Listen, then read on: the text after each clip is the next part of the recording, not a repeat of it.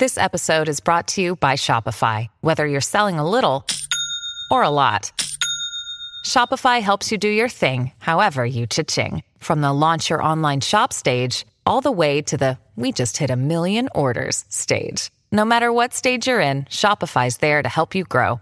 Sign up for a $1 per month trial period at shopify.com slash special offer, all lowercase. That's shopify.com slash special offer. Like I said, I, I, I, I would kind of was intrigued by them. They had lots of money, uh, especially the big boss. I mean, they're just living these lives that I have had never seen, flying in on private jets, that kind of thing. And um, I, I really think that they recruited me because they felt like it wouldn't be a moral issue for me. Um, I would be like, man, it's not like there wasn't food on the table. It's not like my power was being cut off. It was going on vacations and staying in these hotels that I would have never been able to afford and telling my husband that it's my boss's account that it's they hold that suite. Like they don't hold a suite. A company doesn't hold a suite. I wouldn't have ever said that I was addicted to money or addicted to criminal activity, but once I was in it, I became addicted. You know, it's definitely definitely turned into an addiction and with that like any other addiction, you kind of you're having to lie and you're having to hide it and you're pushing people that you love further away. The first offer he brought to me and asked me to sign, encouraged me to sign was for a 40 year sentence, 4 0.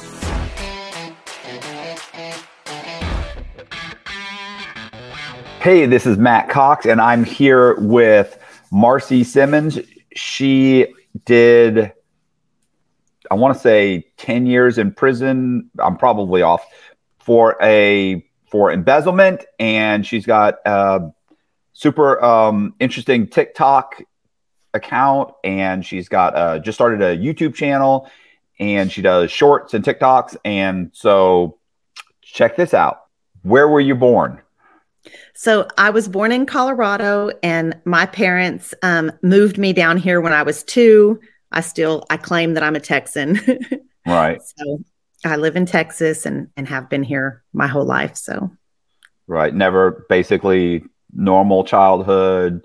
Went to high school, no problems.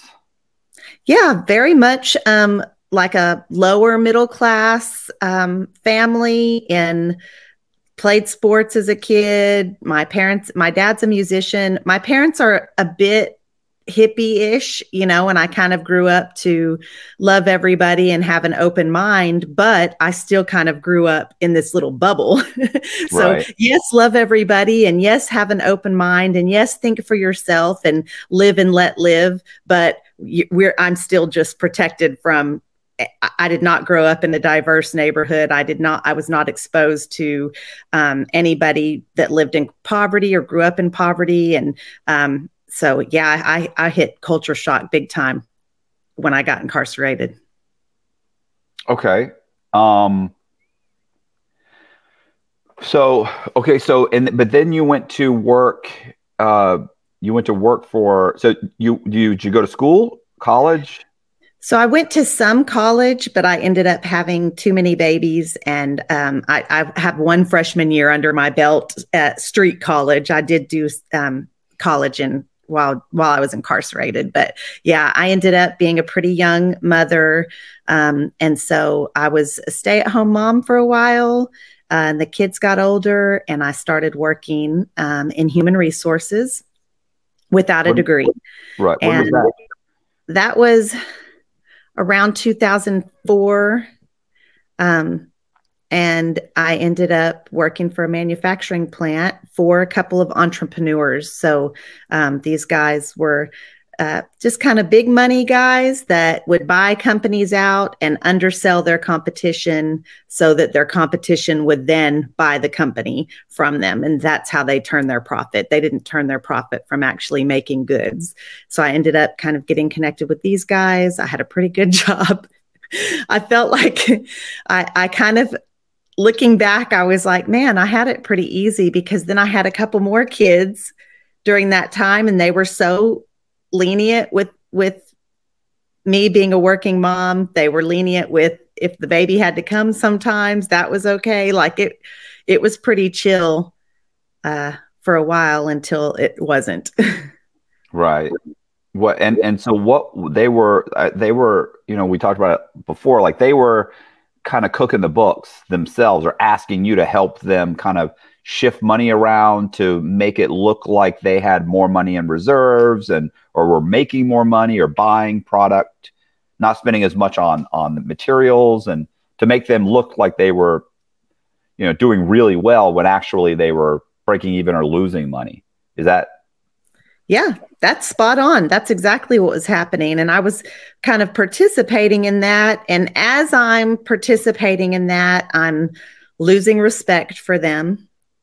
Um, right. I I'm seeing uh I kind of I'm starting to feel like they're pretty shisty in the way that they make money. And right. it, it just it yeah, I felt like I was doing a lot more for what I made you know, and um, so that's what was kind of going on at work. Well, I think, I think that you know, like just the operation that you explain what their their business strategy is to go into an industry that's an already existing industry and then undercut their their competition not to provide a better product or to provide provide a more economic product but simply to squeeze the other company so badly that they eventually have to buy them out or maybe just bankrupt them. And then of course they can double their you know raise all their prices and double their profit margin if they could just outlast the other guy. Like you know in, in some ways i get it like undercutting your competition by you know by providing maybe a, a well maybe if you just did it better if you were just a better manufacturer you're just better at it uh, but if that's your simply your your business model is I'm going to create such a problem for these guys, I'll force them to buy us out. That seems s- slightly. I like it. I'm not saying I don't like it, but it does seem slightly un, un you know um, underhanded. But you know, so so I mean, I can I can kind of get that where you're like, okay, this isn't quite what I thought it was. Like you guys are a little little shisty here. Um, so what were the kinds of things you were doing? You you had said like you were just shifting money around to show basically to show that there was more money on hand. Right. They want to show the potential buyer that they're they don't want to show that they're making this huge loss. Right. So I'm kind of moving money around at specific times to make the books look, um, and even labeling transactions incorrectly. You know, I'm moving money around from an account that's like one of the boss's accounts, his personal account, and putting it in as an accounts receivable and not a we're floating the company with our own personal fund funds. And so, yeah. Um. So wh- what happened? How did that evolve? Like, you know, how did that evolve into you? You know, you basically starting to embezzle money yeah. I, so there was like some behind the scenes on the home front things going on that I think contributed to maybe subconsciously contributed to. So I had um, three middle school kids from my first husband, and he I stayed at home the first, the whole time married to him, and while he built himself up, education, um, career, and he was making really good money. He had gotten a really good job.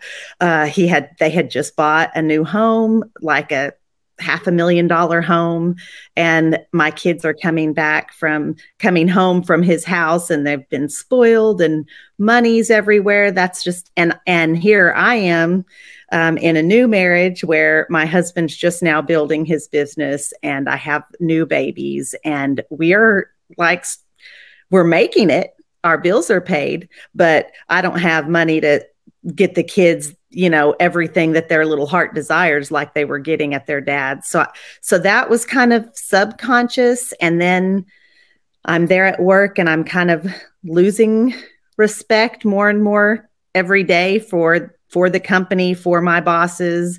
Um and I'm seeing how they're floating this money around and I thought, gosh, I could float money around too for my benefit. And it was, you know, looking back, I, I wish, I don't wish, but oftentimes while I was incarcerated, um, I would be like, man, it's not like there wasn't food on the table. It's not like my power was being cut off. It was, it was literally just I saw something and I felt like I was pretty smart going about it. So it was a little bit of an ego thing, also.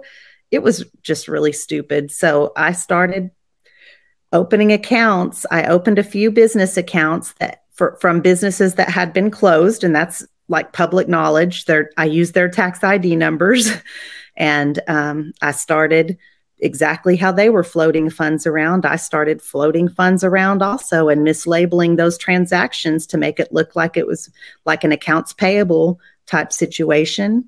And I started kiting money to and from those fake accounts. So they've got they've got you're you're in human resources and they've got you doing their books. Yes. Yeah, it was it's kind of a small it was kind of a smaller operation. So it is a it they only employ like 50 employees and um it was just a handful of us that kind of did everything. And so uh, when it when they started doing, I really feel like when they started doing kind of shisty, they felt comfortable with me. Um, I was very loyal to them. Like I said, I I I, I would kind of was intrigued by them. They had lots of money, uh, especially the big boss. I mean, they're just living these lives that I have had never seen, flying in on private jets, that kind of thing.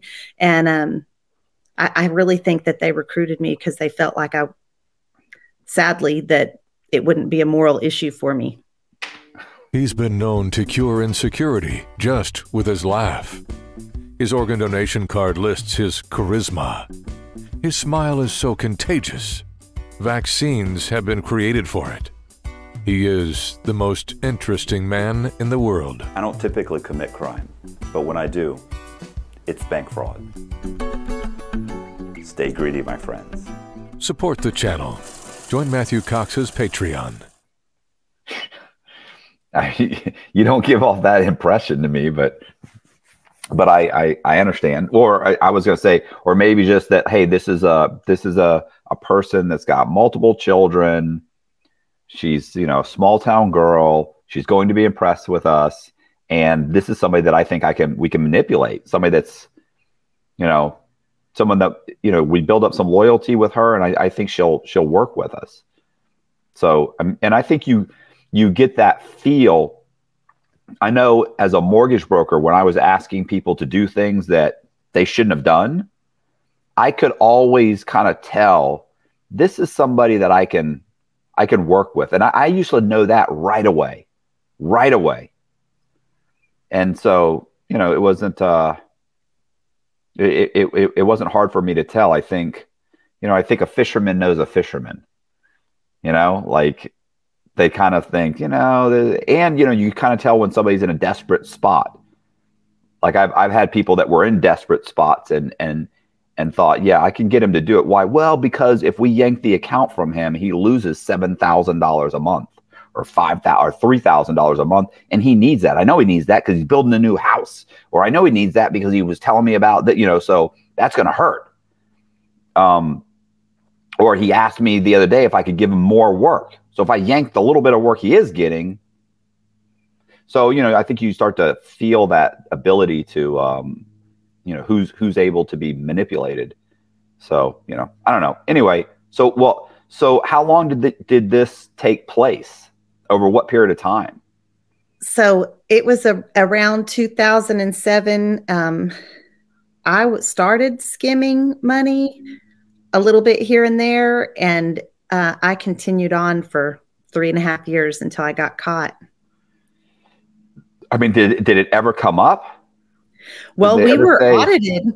You know, we had regular audits, uh, biannual audits, and um, this sounds so horrible, but it's a huge, like, uplift to your ego when you know you're you're doing something well enough that it gets through an audit, and it, yeah, and it it becomes a little. It was a high, like the first audit, I was panicked beforehand. I was panicked during, but I'm trying to play cool because I'm also helping give information and, you know, send paperwork. And, um, but at the end, it was such a high when it was over and nothing had got caught. I mean, that was that was just part of it, right? Like it's a high to to get this money. It's to make a transaction and then know that money is yours. That's a that's a huge high to have a pile of cash in your hand. Your ego just grows and grows, and you feel like um, you become emboldened. Yes, yes, that's exactly right. Um, you take higher risks. You Hey, it's Kaley Cuoco for Priceline. Ready to go to your happy place for a happy price? Well, why didn't you say so? Just download the Priceline app right now and save up to 60% on hotels. So, whether it's Cousin Kevin's Kazoo concert in Kansas City, go Kevin, or Becky's Bachelorette Bash in Bermuda, you never have to miss a trip ever again. So, download the Priceline app today. Your savings are waiting. Go to your happy place for a happy price. Go to your happy price, Priceline you know, do even more and more. And so, yeah, it never came up. I was never questioned during that time. And nobody ever said, Hey, where did this go? Hey, what was this? Every now and then, with anything, they would be, you know, Hey, what's this? And, uh, you know, oh, that's a box order. We ordered boxes. It was no, nobody looked into it. We need boxes. Everybody needs boxes. We're a manufacturer. Yes. um, so uh, yeah, I was gonna say, um, I you know there was a scam the other day that I read about. This guy had made like over a million dollars just by billing, coming up with invoices and billing random companies like like Amazon, Google, like large massive companies. He would send in an invoice, and if they and they would just sometimes they would pay him. You know, they get them and they pay. Sometimes they call and he'd say, "Oh, that was a mistake. Yeah, I don't know what that was for. Yeah, I'm okay." And then sometimes they would just pay him, you know, a couple hundred here, two hundred here, three hundred here, fifty bucks here, like. And I remember looking back when I was running my company, I only had like twelve guys working for me, but I was paying little bills all the time, eighty dollars to some company that provides, you know, toner or something for a, a computer or just random little bills that we would get, and I would just pay them. Not and, and listen, half the time I was like, I don't even know what this is for. Like, God, we buy a lot of toner from different companies. Like, that's crazy. You know, I just pay it. It's only eighty dollars. You mm-hmm. just pay it and keep going. Like, it's eighty dollars wasn't worth looking into. So I could see not looking into. I mean, you weren't. It's not like you were taking ten thousand dollars, right? Or no, not at not at a time, not at all. But right. uh, I mean, over time it grew to that. But no, these are smaller transactions. When when they finally when they finally told you the number, how what was it? So the final number that I was charged with was three hundred and sixty-seven thousand. When you did so, you think did you realize it was that large? Not at all. Not at all. And and let me say I was kiting money, so I'm moving like I'm having moving money back and forth. And so that 367,000 I actually only probably touched half of it because may, maybe a little more than half, but not much more. Um, because they're not going to they're not going to say, "Oh, well, we're crediting this cuz this came from that fraudulent account back into this account." They're not they're not going to say that. So I didn't get like credit for that, which would have made a difference in Texas for me if they had credit, if they had shown the actual number that I actually had my hands on that money, it would have made the difference between a first degree felony and a second degree felony, which is huge. But you didn't know it at the time. I didn't. I was so naive to the legal system, Matthew. I'm. I handled it all completely wrong. Um, you know, I talked to detectives without an attorney. Uh, I knew I was guilty. I wasn't trying to. I, I wasn't trying to claim innocence. Um, yeah, I, so many mistakes happened there. So what what happened? Like, I mean, did one day you walk in and there were a couple of detectives standing there asking to ask questions, or what? How did it? Did, did you have a warning? Did they start asking questions, and a week later you were talking to a detective? Like, how that? How did it how did it catch up with you? So um, I'm moving money back and forth, and at that time I was I was all through Bank of America. Um, and for them, if an account is stagnant, then it will throw up a flag. Like if it if I had stopped and they had seen uh, since I'm kiting money back and forth, if they had seen that this check couldn't be cleared easily, um, that might throw up a flag to have a banker look at the account. And um, so I kept money moving. Well, there was this ice storm. I lived in Podunk, small town Texas. I had it was dial up back then.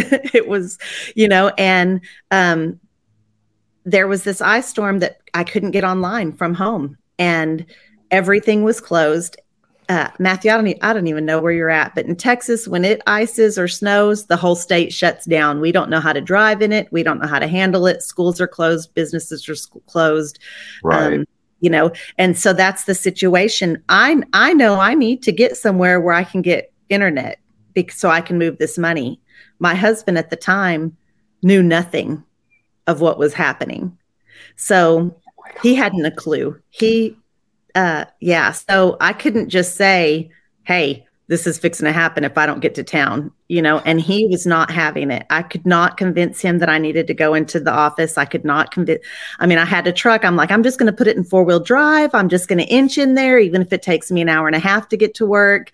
And he's, he wasn't having it. And I was not bold enough to say, here's the situation you know and so listen uh, brad uh, right.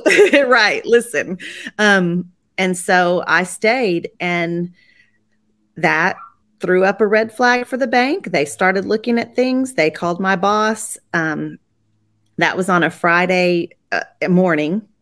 By end of business friday they had looked at the account and uh, I had a phone call that weekend from my boss saying, Hey, the big wigs are coming into town Monday morning for a meeting. But I already knew every instinct in my body knew what why they were coming to town. I knew what was happening.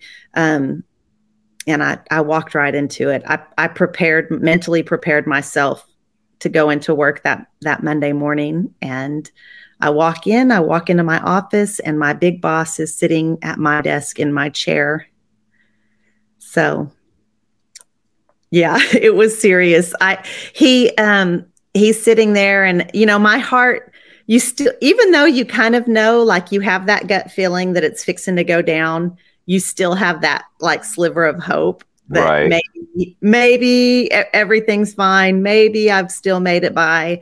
Um, but when I saw him sitting in my chair and I'm just like my heart just hit my stomach. Seriously. I I thought, well, here, here it goes. Um, and he says, have a seat. And I sit down and I'm at the desk across from him. And uh, he's got some papers and he opens up his folder to show the papers and it's it's transactions. It's bank transactions. And he's like what's what's going on here?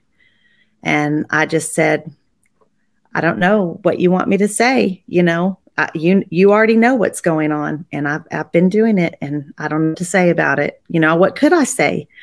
Uh, in that moment as as ugly as as it is the feeling to get caught doing anything i mean anything um, as ugly as that feeling is and as ugly as the feeling of the the fear of the unknown about what's going to come from this there was also in that mix of emotions was some relief because um, honestly nobody knew about what i was what i had been doing. And i mean nobody. I had not shared that with anybody. And so you can imagine to cover that income how many lies i was having to tell. Like you know i'm i'm telling my parents oh i got a big bonus at work. I'm telling like i'm i'm taking my my mom and my um grandmother to these huge spa trips saying oh we got a new client at work and he he sent this over. My boss is letting us use it. I'm staying in these going on vacations and staying in these hotels that I would have never been able to afford and telling my husband that it's my boss's account that it's they hold that suite. Like they don't hold a suite. A company doesn't hold a suite you know?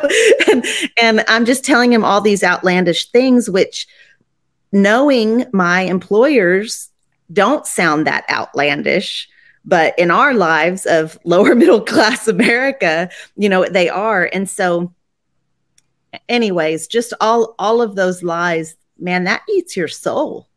That eats your soul. And it's like that I I wouldn't have ever said that I was addicted to money or addicted to criminal activity, but once I was in it, I became addicted. You know, it's definitely definitely turned into an addiction. And with that, like any other addiction, you kind of you're having to lie and you're having to hide it and you're pushing people that you love further away because of that. And there was a definitely a sense of relief when all that came to an end when i knew well it's up.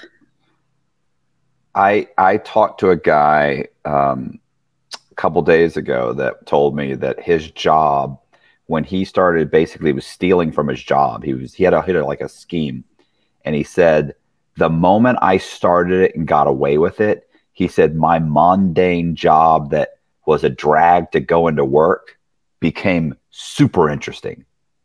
He's like, I suddenly really started liking my job. I love my job. And I was like, you were stealing 500 to a thousand dollars a day. He's like, it was great.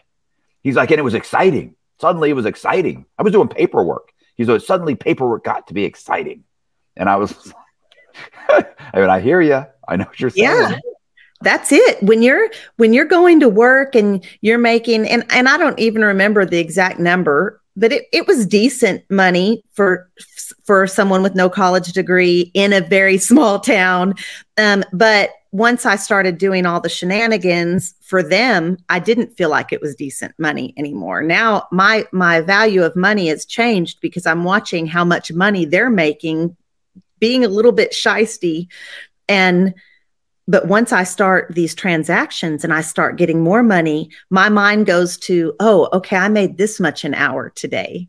And all of a sudden, I've convinced myself in my own mind that I'm far more successful than I actually am you know it, it's it's a fraud it's fake it's not right. real but i have convinced myself like you know I, I, had to lie to myself to keep it up but but i'm like well i did this oh i don't want to go to work today but i make this and so yes all of a sudden yeah. i have a big appreciation for my job that i had kind of lost um so so your boss does he say look we're going to call the authorities he's a- after you talk to them. They call the what do they say? We're gonna have a meeting. Me and Jimmy and Tom are gonna go in the conference room and talk about this, or eh, you know, or we're we've we're calling the you know they what what do they say? And so um, I I I did not know, um, but apparently the detectives were already there. Um, they were either already there or they had arrived just moments after me because I was only in the office with him for maybe three to four minutes. And the detectives walked in the office, two detectives. And I, I had not, I didn't have an arrest warrant at that point. I'm not so sure that I wasn't recorded in that room with him. Uh, that never came up because I didn't go to trial and and I never started saying I didn't do it. So, but it seems logical because the mo the time that they came in was, you know, me just saying what it was, and um, so they just asked me, Hey, we need you to come with us. We have some questions for you.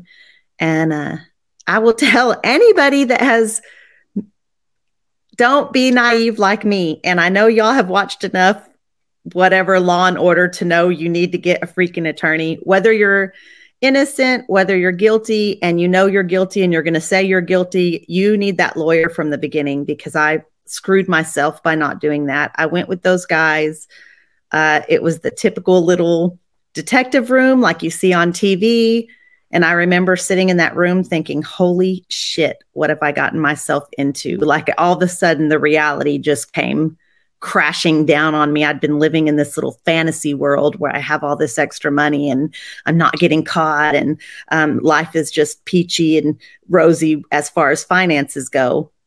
My spirit was not peachy, you know, but it just kind of crashed down and uh, I did oh, it all without an attorney. Listen, I, I, I would have walked in that room and when he said, you know, what is this? I'd have said, what are you talking about? What is this? Those are those accounts you told me to open and shift that money around like you've been doing with all these other accounts. You know what it is. What are you asking me that for? I'm just doing what you told me to do. You and Bob and Jimmy. I don't know what you guys, what, what are we doing here? And then when the detective walked in and said, Hey, we're here to talk to you, I'd say, Well, listen, I, am sure you are. You, I'm, you probably know what my boss has been doing. Yes. because I don't know anything about this. I'm just a cog in the wheel, but I'm I'm here to talk to you guys. Glad you came in, yes. ready to tell you all about what these guys are doing. These shysters. I, I would, yeah, but uh, You're a much quicker thinker than I am. And I, I didn't learn to think that quickly with anything until prison life did that to me. But um, yeah, there there's so many. I didn't even. It never even occurred to me to even speak on anything they were doing until I got out of prison and I start making videos and I'm talking. People are asking me about my crime. They're asking me about this and that, and I'm just telling my story. And people are like, "Well, did your bosses get in trouble?" And I'm like, "Oh." Shit no but maybe they should have you know and it didn't even honestly didn't even occur to me i i had some animosity towards them um just because i knew that they were so shisty but not necessarily because I, I just never put any blame on them for my actions even though that was kind of the spark that started the fire right but Right.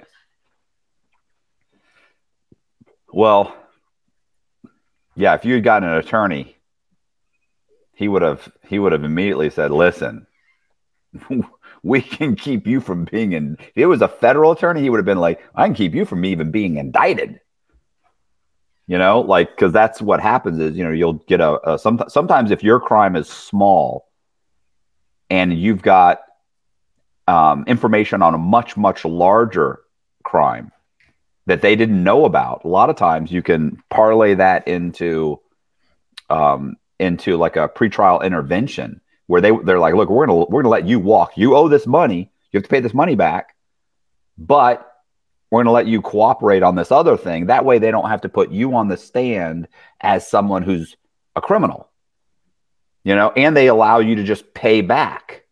And then of course the the the U.S. attorney would have made you sound like, oh, she's just a victim, you know, or they would have tried to have tried to get you to say that they told me to do this. They they suggested that I, you know, oh, it would have been you'd have been in a whole different world if it had been two FBI agents that showed up.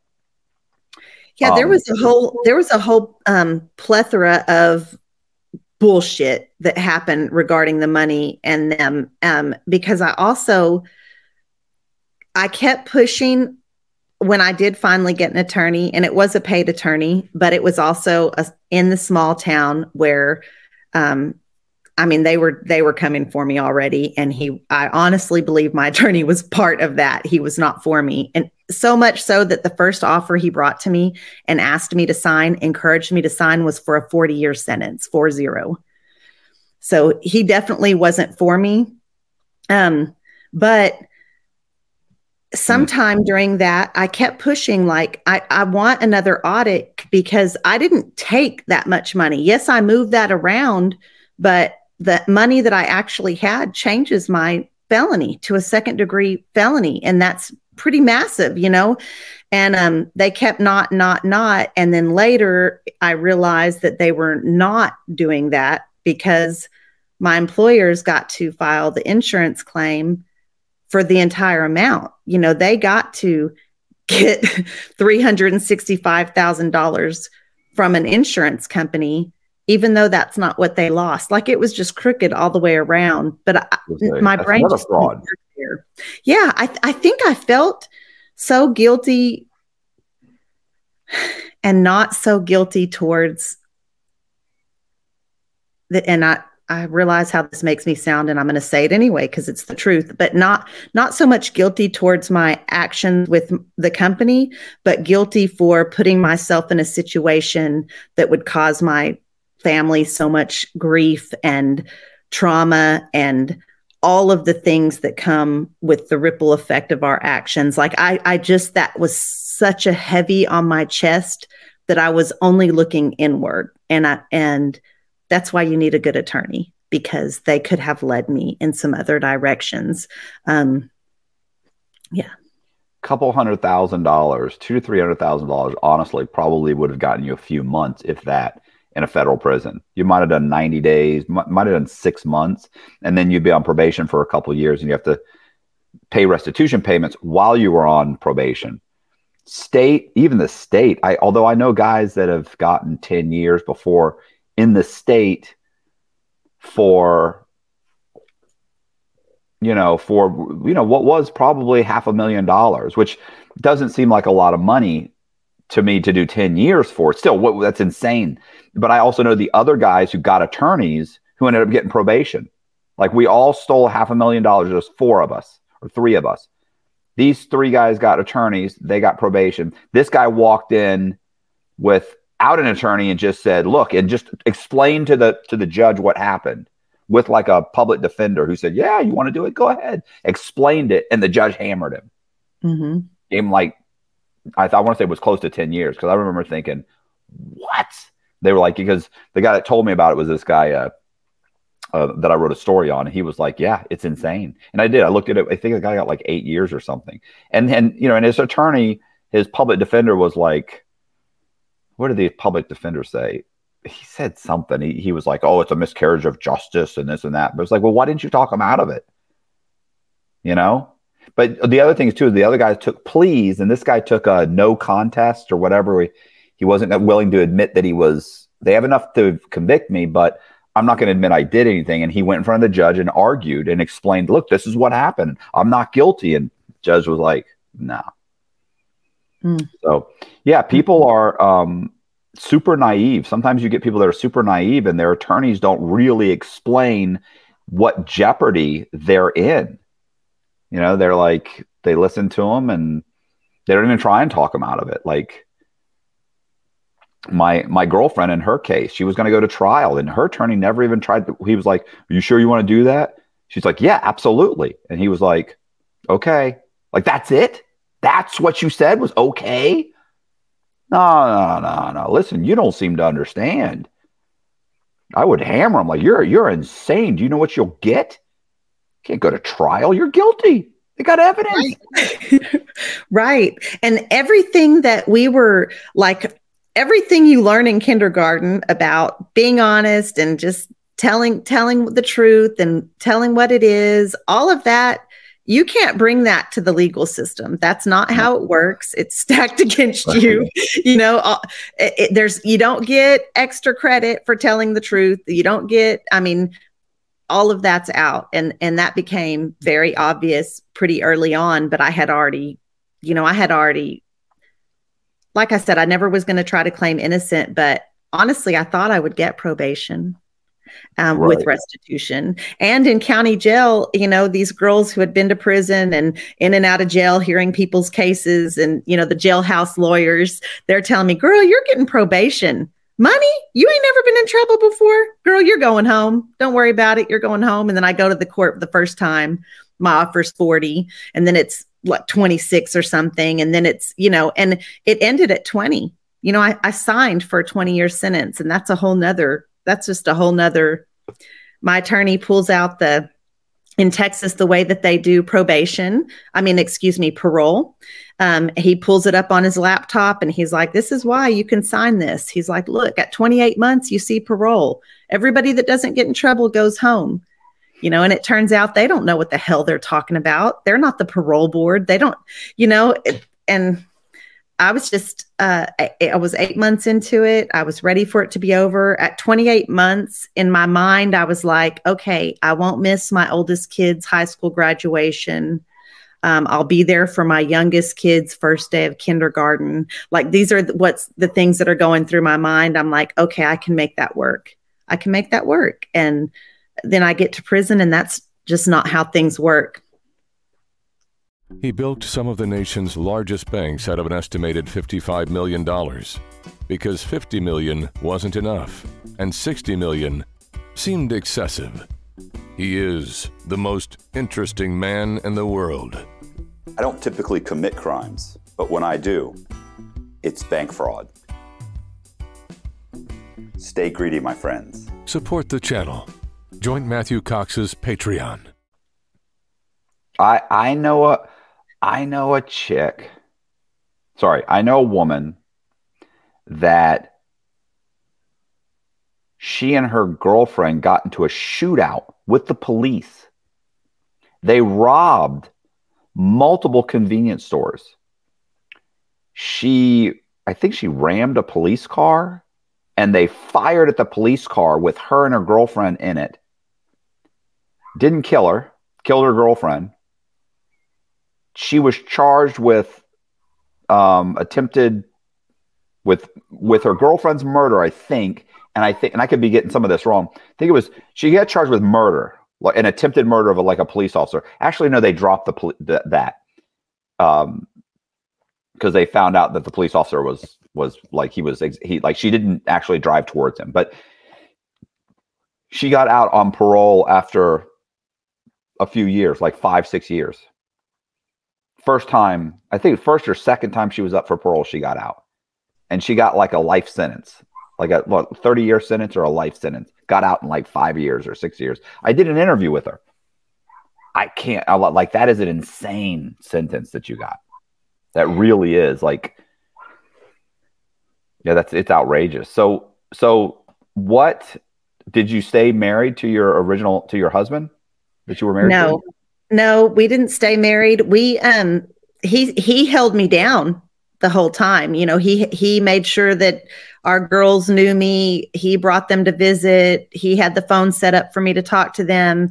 Um, he most definitely held them down, but our marriage just didn't survive. And I don't even think it's so much our marriage started falling apart when I start throwing all these lies. You know, our marriage was not, I didn't go to prison and our marriage was great. I went to prison and our marriage was already rocky because I had been hiding this huge thing from him. And so, Yeah. no, our marriage didn't survive. So, Yeah, I mean, honestly, that's as much as you could ask. What you got was as much as you could have asked had it been a perfect marriage. I mean, that's a lot. Like 10 years, that's a lot to ask of somebody. Um, but yeah, um, I think I've actually mentioned, I, I, I, I remember seeing a, a, a movie before I went to prison where the guy it was in New York back in the 70s. He the beginning of the movie, he gets out of jail early, like six months early. You know, there's overcrowding, they're releasing people. And so in the beginning credits of the movie, they show you him unpacking, you know, that the guards say, Hey, overcrowding, you're in the next bunch, you're getting out. He's like, Oh, can I use the phone? And you know, I gotta call my wife. And the guy's like, they're like, No, you gotta get on the bus. So he packs his stuff right away, and the credits are rolling gets on the bus. He's traveling, gets to the bus station, goes to call his wife. There's a line. He's got a little pass to, you know, uh, for a taxi. He gets in the taxi, drives to the house, goes in the house, walks upstairs to the up in this uh, tower. He's in a, um in New York, downtown New York, um, and puts the key in the lock and goes like open the door, and hears his wife inside say, "Honey, do you want some? Do you want some wine?" And he stops and he looks in and he can see his wife in there. And you can hear a guy say, Yeah, baby, I'll take some wine. And she walks over and mm-hmm. you see her walk off with the wine. And he realizes, Oh my gosh. And and he kind of for a second you can see he's angry. And then he stops and he closes the door, unlocks it, goes downstairs, walks across the street, calls from the payphone, and says, and she answers it. She's like, Hey, baby, what are you doing? How are you? He goes, Listen, I got out, let out early because of prison overcrowded, overcrowding. I'm on my way home, but I didn't want to stop by in case you needed to clean the place up. And she says, you, she's like, um, h- how long till you get here? And she, he goes, How long do you need? Is 15 or 20 minutes long enough? She goes, Yeah, it, it's fine. I'll have everything cleaned up by the time you get here. And he goes, Okay. And she's like, I love you. And he's like, I love you too. Hangs up the phone and he stands across the street at the payphone. And like five minutes later, she comes downstairs with this guy and all of his bags. And he's screaming, like, I don't understand. And she helps him throw all his stuff into a taxi. And she goes, You knew what it was. You knew he was coming home. It's over. And the guy gets in the taxi and drives off and she runs upstairs. Then the husband waits a minute. He goes upstairs, goes up, opens the door. The wife hugs him, says, Oh my gosh, I've made dinner. He goes and sits down and she says, Would you like some wine? And he says, Yes, I would like some wine, baby. And she goes, Okay. And she goes and gets him some wine. And that's how it start the movie starts. And I remember thinking when I watched that, I remember thinking, if you go to prison, that's the best you can hope for. That's it. It's the best you can hope for. And you know, so I and when I went to prison, I always thought to myself, like, whoever I'm with, it that's that's it's over. That's that's horrible. But it's just the only people I know where their marriages survived were where the husband was in prison and he was worth millions and millions and millions of dollars, and it was a short sentence 5 mm-hmm. years, maybe five years, six years, you know. So, so yeah, it's it's a, it's a tough situation because you know it's it's over, and and even then, you know, they're they're just praying that their their spouse, you know, if the marriage is over, that the spouse, you know, still answers the phone, brings their kids, you know, that stuff. Like that's the best you can hope for. It's a horrible situation. Yeah, absolutely. Uh, the the support that's needed even if the marriage dissolves, like that's massive. I can't say enough for it, even just hey, this is going on and I just need to tell you about how bad it sucks in here right now, you know, and and to have that listening ear um that that's huge and then to take it a step further and make sure I had a relationship with my kids yeah, I couldn't never have asked for anything more because he could have easily, I could not know my daughters easily. So, right. Yeah. yeah, it's it's yeah. You got you got lucky. now you didn't get a lot of you didn't get get a lot of breaks, but that was a break. You know, um, it's prison. Yeah, that's so. Ten years in a state prison. Oh my God, in Texas Oh my God. As a white chick with blonde hair. Whew. Whew. Yeah, Matthew, I had never experienced and, and like I said, I kind of grew up in this little bubble. Um, but I had never experienced racism uh, until, and, and it was from staff. It wasn't even from other ladies. I'll say that the ladies that I was incarcerated with, and I was on a maximum security unit, man, they rock. They right. they stick together. They there are some little cliques, but it's not based on race. It's not based on hometown. It's not no, no kind of affiliation. It's just based on these are people that think like I do, you know, just like you would anywhere else. Um, and we we were able to. I was able to make a lot of strong connections in there with those ladies, but it was culture shock for certain. I mean, it was very diverse. Um, I had not um, been around a lot of people of color. Uh, it opened so many, it opened my eyes and the eyes of so many of my family members into how like the school to prison pipeline is how um, how 33% more of uh, African American or Black people are incarcerated in this country than white people. Like it's just, it just opened so much for me and i'm i'm grateful for that. I wish that i could have learned about those things without going to prison right? I wish that I, my eyes could have kind of been open to how this country actually is because i think i lived in this little bubble and it was all cupcakes and rainbows and butterflies. And then i get there and i'm realizing these ladies have had a freaking rough life.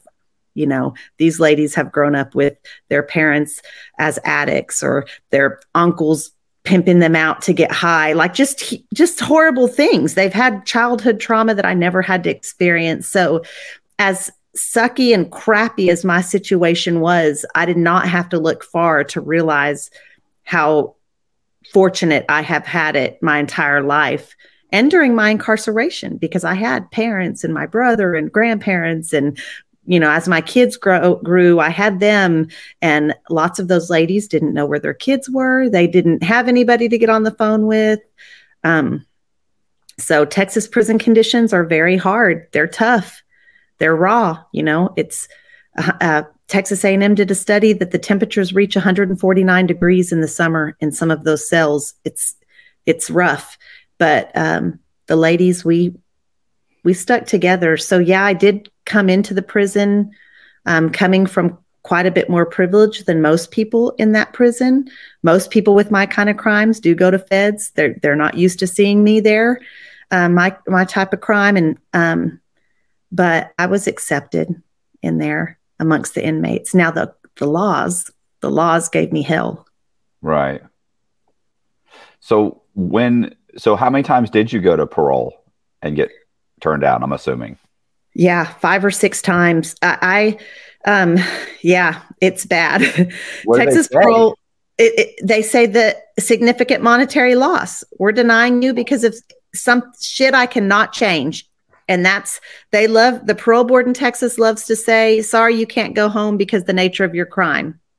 Sorry, you can't go home because um, you it was multiple criminal like excessive criminal activity because maybe it was multiple transactions like they like to say things that you have no control over it's it's insane so we're working on trying to get some legislation passed to change that right now but yeah it's insane so i go I go and I'm doing I'm in prison and I'm I'm in co- enrolled in college. I'm not getting in trouble. I'm in the privileged dorm where people that don't get in trouble live. I'm an outside trustee, um, which is like the highest level of trust for an inmate to have.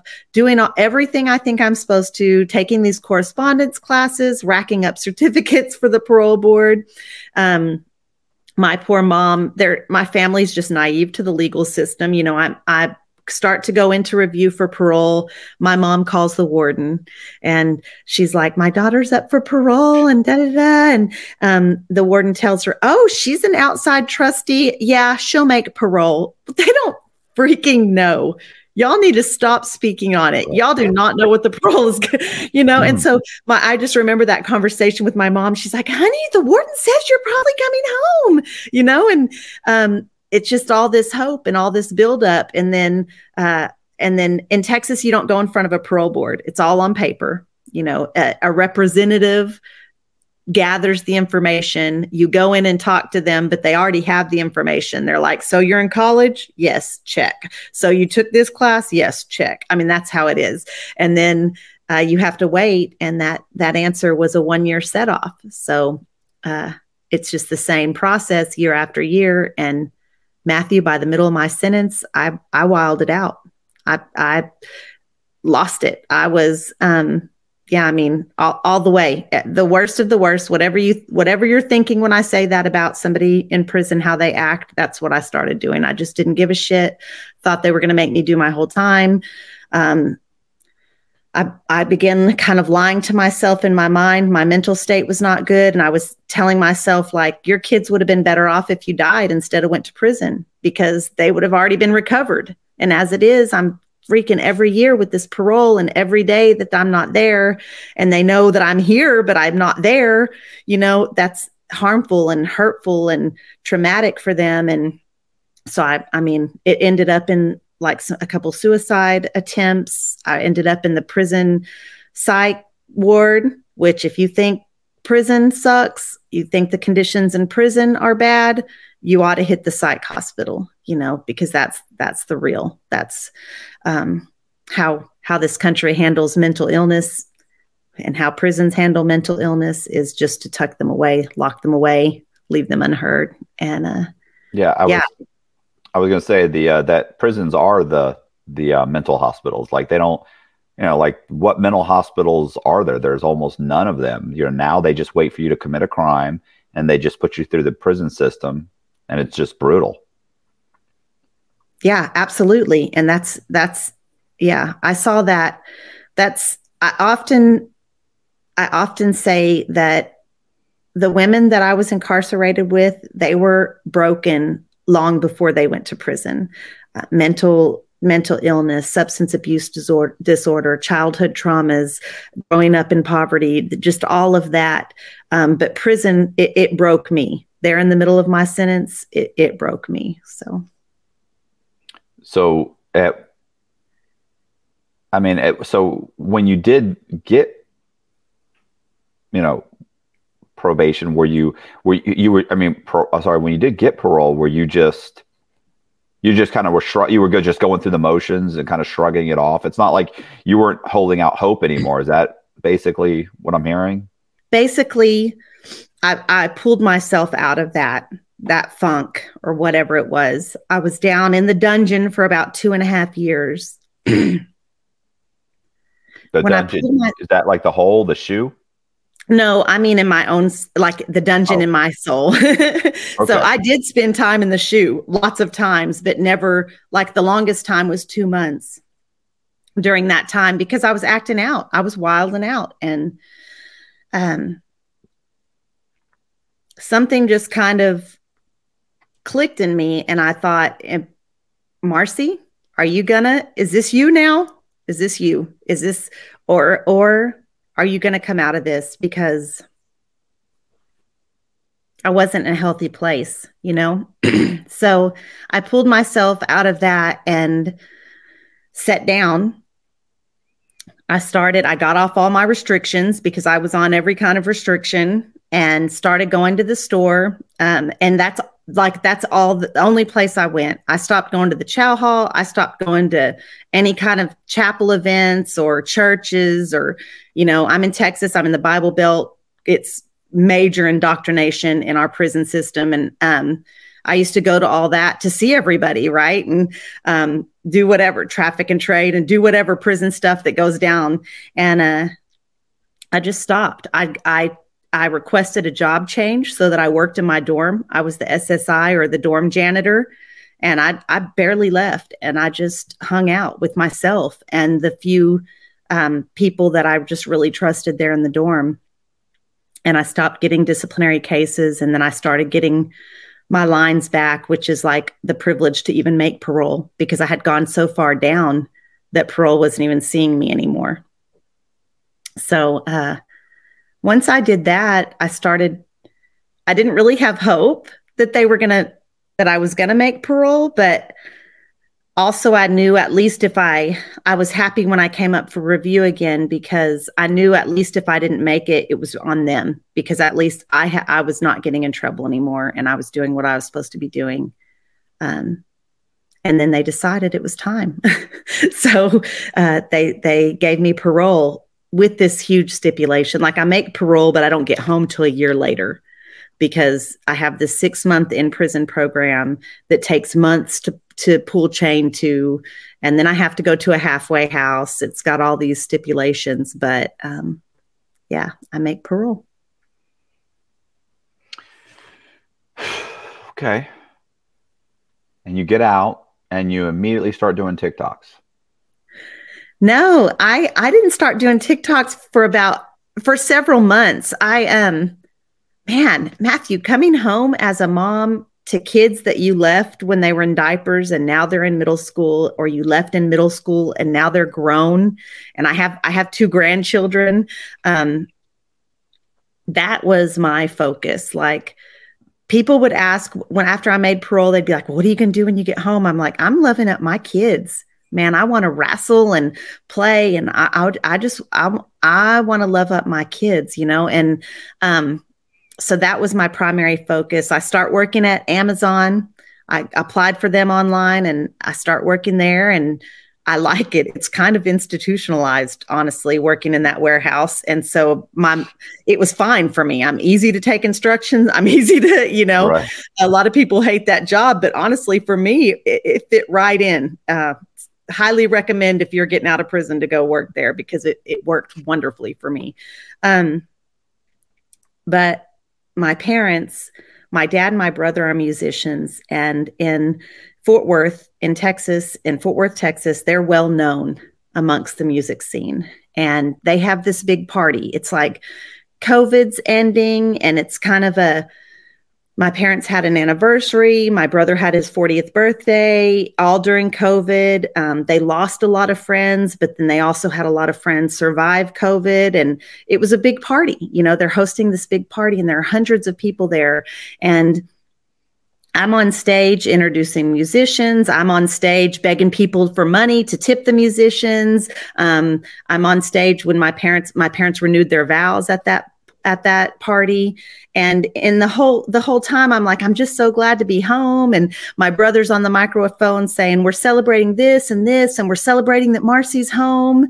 And i see people like side-eyeing each other and they don't know what the hell we're talking about. And these are you know these are my parents friends. And i'm like it, it felt like there was a huge elephant in the room and uh, I had a conversation with my dad after that. I'm like, people don't know, Dad, what's up? People don't know. I've been gone a, a decade, like, Right. you know, and he's like, well, we told some of our closest friends, but we didn't put it out there because we didn't know how you would feel when you came home. We, you know, and uh, so I was like, okay. So I, I had been introduced to TikTok. I had been watching videos and um I thought, all right. So I made a TikTok and it was me with my mugshot, you know, and it's just like it's me saying, Well, I Googled my name and y'all, I wish I had never done it. And I'm showing my mugshot in the picture, you know, and that started and and I put it on my parents' Facebook, you know, and that's just how I was like, this is where I've been. and Right. I mostly just wanted people to know because I'm it's part of my story, it's part of my history, it's what happened. I'm I'm not going to lie about it. I'm not going to hide it because it's just what it is. And if you want to ask me something you can. And if not, that's fine, but this is what it is, you know. This is where I've been. Um but from that video people just start asking questions and they want to know, what did you do? What where were your kids? Who took care of your kids? What I mean, they just want to know everything. Um and I just start answering you know that 90% of my tiktoks are a response to someone's question i'm i'm just answering and it just takes off and i'm like appalled at how much response i'm getting and um you know it just the account grows and grows and grows and it starts opening all these doors for me tiktok tiktok was not paying me very much i was making my car note with tiktok which i was i thought Are was phenomenal serious? yeah oh yeah That's Oh, great. With- Within six months, I was paying my car note with with TikTok. It it just it took off. Um, but but that's it. I mean, I wasn't going to be able to quit my job or anything. But then it starts. I start getting contacted about speaking engagements. Um, I work with five different different universities, um, talking to their classes, and all of those are like little money, little paid gigs, right? Um, but all that adds up, and then um, I get some big opportunities, which uh, Rosie O'Donnell she contacts me and says, "Hey, I, I love your I love your videos, and we need to talk." You know, and I'm like, "What?" You know, checking her account. Is this her? This is Yeah. a verified. This is a verified account. Is it really her? And I'm calling my brother be, because I'll tell you this: I've gotten scammed two different times since I've gotten out of prison. Are you serious? Yes. Yes. I would think you would be. I would think you. I've been. I've had multiple people attempt to scam me, and I've sent them text messages back and been like, "Listen, nice try. I, I, I'm. I hear you, Yeah. but no. I'm not. Yeah. I'm not sending you the extra money that you accidentally sent me. It stop. Stop. Yeah. Yeah. And and and it wasn't like one of those, hey, do you, you have a cash app messages. It wasn't that. It was purchasing things online or I purchased something through Facebook Marketplace that was a fraud. And I I just I didn't realize how much things progressed. And and yeah, Oh, yeah, so there's- there's a bunch anyways, of scumbags out here. Yeah, yeah. Um, and so my brother's automatically knowing my history of getting scammed, you know, he's like, it's not her, Marci. It is not her. Something's going on. They're fixing to start asking you for a bunch of stuff. And I'm like, what? I mean, it's what does it hurt to talk to her? You know, so I I talk to her on the phone and I hear her voice and it sounds like her. And and she's saying, I I want to do something. I want to work out some kind of production deal. I want to make a story about your life outside of prison. And Right. um, and I'm telling my brother, he's like, Marci, make her FaceTime you. And I said, I'm not fixing to ask this lady. Who am I to ask Rosie O'Donnell? I'm sorry, ma'am. Can you FaceTime me? You know? And um, I so the way I handled it, because she was so friendly and casual with text messages back and forth. And so it almost made my family feel even more so that it was a fraud because why would she be so casual conversating with us uh, with me you know? And so my parents are over for dinner one night and i had a scheduled phone call with rosie and i said yes y'all come for dinner but when i have the phone call i'll need to go back and take it. Well she called but it just happened she called on facetime so it was kind of insane i'm in the kitchen um, and, with my mom and um, my dad and here I'm like, oh, okay, my phone's ringing. And I look and I was like, it's FaceTime. And everybody's like, oh, you know, and I hit the hit it and it's it's Rosie O'Donnell on my phone. And, you know, my mom's like, hi, Rosie. And it was just, I was like, oh my goodness, Rosie, here are my parents. now let's go have our phone call. But that was like the legit, oh, this is really her. And this is really something she wants to do. Um, since then we've been working with writers creating creating a, a series and i think it's going to be really cool so I mean, that's, you know, I think that, you know, well, I mean, obviously, once again, that's like the best that could, best thing that could happen. But the, the other thing is that, you know, if you don't like, I know I met so many people in prison that just they they don't want to be out there. They want to hide what they did. They want to, you know, like they want to bury, you know, try and bury any newspaper articles. Like like they're just not willing to accept, you know, anybody. They don't want anybody to know um, and it's like, okay, that's fine. You, you know, that's your prerogative, but then you're you you may be missing one. I think you're missing a huge opportunity just in your soul, just to to be honest instead of feeling like you're hiding the whole time.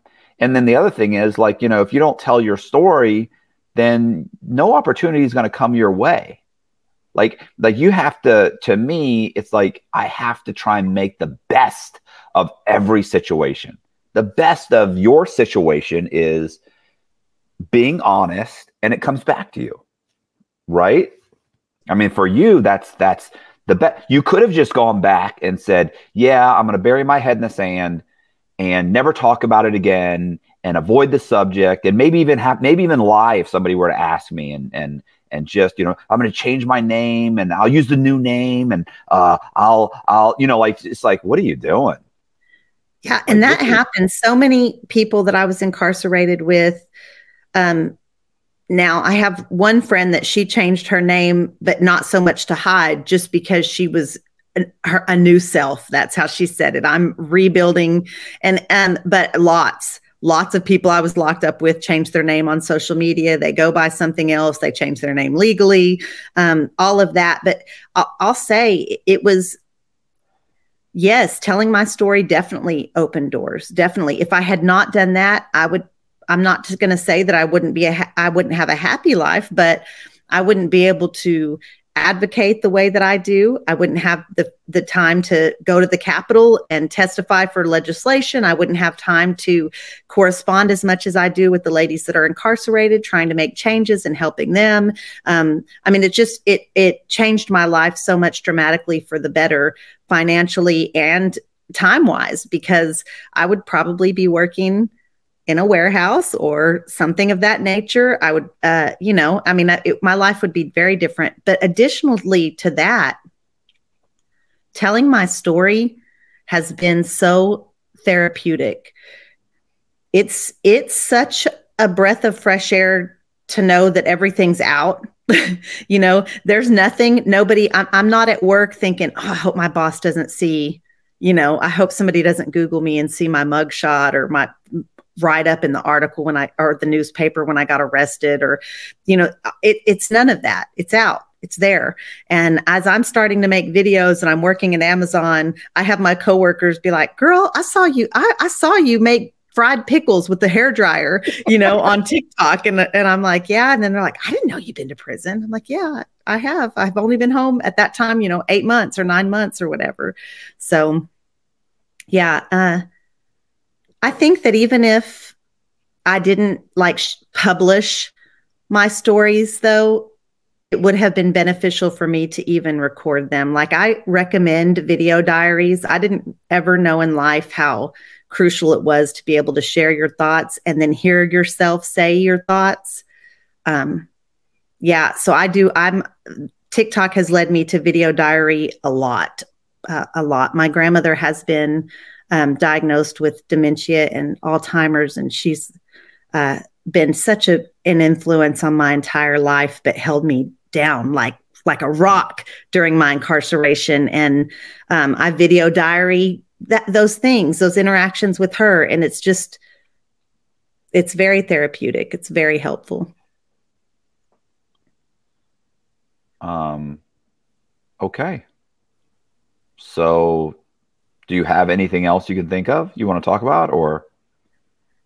Well, just that um, sharing our stories as people that have had a criminal background or been to prison or had legal troubles, um, which it, I mean, it's one in three people in this country have interaction with the law uh, at some point, you know. So, um, the us being vocal about that and telling people about that and being successful in our spaces, whatever that success looks like, whatever, if you're working at um, McDonald's and um, you get a customer service bonus or recommendation or employee of the month and your coworkers and bosses know that you've been to prison and that you have a past that just that's just helping break down the barriers you know? I just think it's so important for us to be okay with what has happened in the past, to forgive ourselves and walk with our heads up high and be proud of who we are now. Hey, this is Matt Cox. And if you like the video, do me a favor and hit the subscribe button, hit the bell so you get notified of videos just like this. Also, share this video. Check out uh, Marci's one, her, you know, her Instagram, her TikTok, but also her YouTube channel. And um, when I was incarcerated, I wrote a bunch of true crime books, and they're all available on Amazon and uh, Barnes and Nobles. So check out the trailers.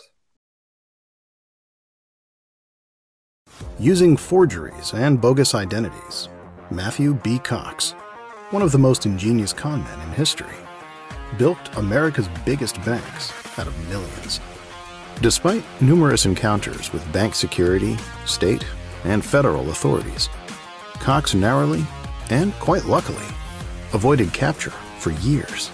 Eventually, he topped the U.S. Secret Service's most wanted list and led the U.S. Marshals, FBI, and Secret Service on a three year chase, while jet setting around the world with his attractive female accomplices. Cox has been declared one of the most prolific mortgage fraud con artists of all time by CNBC's American Greed. Bloomberg Businessweek called him the mortgage industry's worst nightmare, while Dateline NBC described Cox as a gifted forger and silver tongued liar. Playboy magazine proclaimed his scam was real estate fraud, and he was the best. Shark in the Housing Pool is Cox's exhilarating first person account of his stranger than fiction story. Available now on Amazon and Audible. Bent is the story of John J. Boziak's phenomenal life of crime. Inked from head to toe, with an addiction to strippers and fast Cadillacs, Boziak was not your typical computer geek. He was, however, one of the most cunning scammers, counterfeiters, identity thieves, and escape artists alive, and a major thorn in the side of the U.S. Secret Service as they fought a war on cybercrime.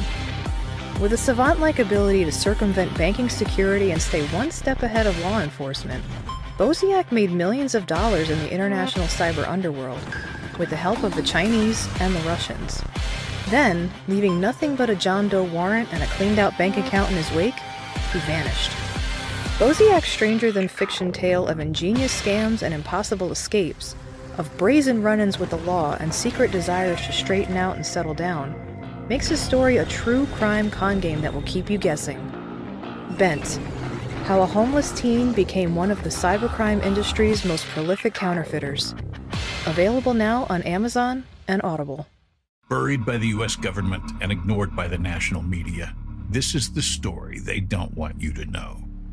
When Frank Amadeo met with President George W. Bush at the White House to discuss NATO operations in Afghanistan, no one knew that he'd already embezzled nearly $200 million from the federal government. Money he intended to use to bankroll his plan to take over the world. From Amadeo's global headquarters in the shadow of Florida's Disney World, with a nearly inexhaustible supply of the Internal Revenue Service's funds, Amadeo acquired multiple businesses, amassing a mega conglomerate. Driven by his delusions of world conquest, he negotiated the purchase of a squadron of American fighter jets and the controlling interest in a former Soviet ICBM factory. He began work to build the largest private militia on the planet, over 1 million Africans strong.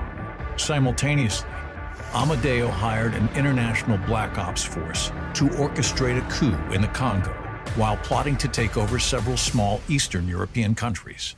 The most disturbing part of it all is, had the US government not thwarted his plans, he might have just pulled it off. It's insanity. The bizarre, true story of a bipolar megalomaniac's insane plan for total world domination. Available now on Amazon and Audible. Pierre Rossini, in the 1990s, was a 20 something year old Los Angeles based drug trafficker of ecstasy and ice. He and his associates drove luxury European supercars, lived in Beverly Hills penthouses, and dated Playboy models while dodging federal indictments. Then, two FBI officers with the Organized Crime Drug Enforcement Task Force entered the picture. Dirty agents willing to fix cases and identify informants. Suddenly, two of Rossini's associates, confidential informants working with federal law enforcement, were murdered. Everyone pointed to Rossini. As his co defendants prepared for trial, U.S. Attorney Robert Mueller sat down to debrief Rossini at Leavenworth Penitentiary, and another story emerged a tale of FBI corruption and complicity in murder. You see, Pierre Rossini knew something that no one else knew the truth. And Robert Mueller and the federal government have been covering it up to this very day. Devil Exposed a twisted tale of drug trafficking, corruption, and murder in the City of Angels. Available on Amazon and Audible.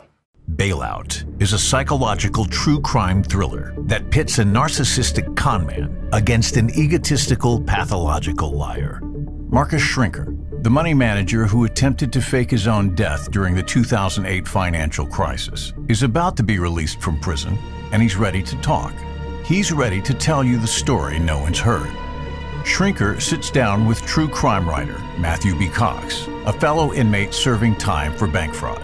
Schrenker lays out the details the disgruntled clients who persecuted him for unanticipated market losses, the affair that ruined his marriage, and the treachery of his scorned wife, the woman who framed him for securities fraud, leaving him no choice but to make a bogus distress call and plunge from his multi million dollar private aircraft in the dead of night. The $11.1 million in life insurance, the missing $1.5 million in gold. The fact is, Schrenker wants you to think he's innocent. The problem is, Cox knows Schrenker's a pathological liar and his story's a fabrication.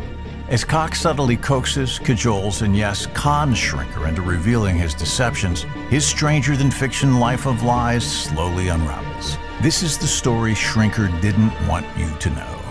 Bailout The Life and Lies of Marcus Schrenker. Available now on Barnes & Noble, Etsy, and Audible.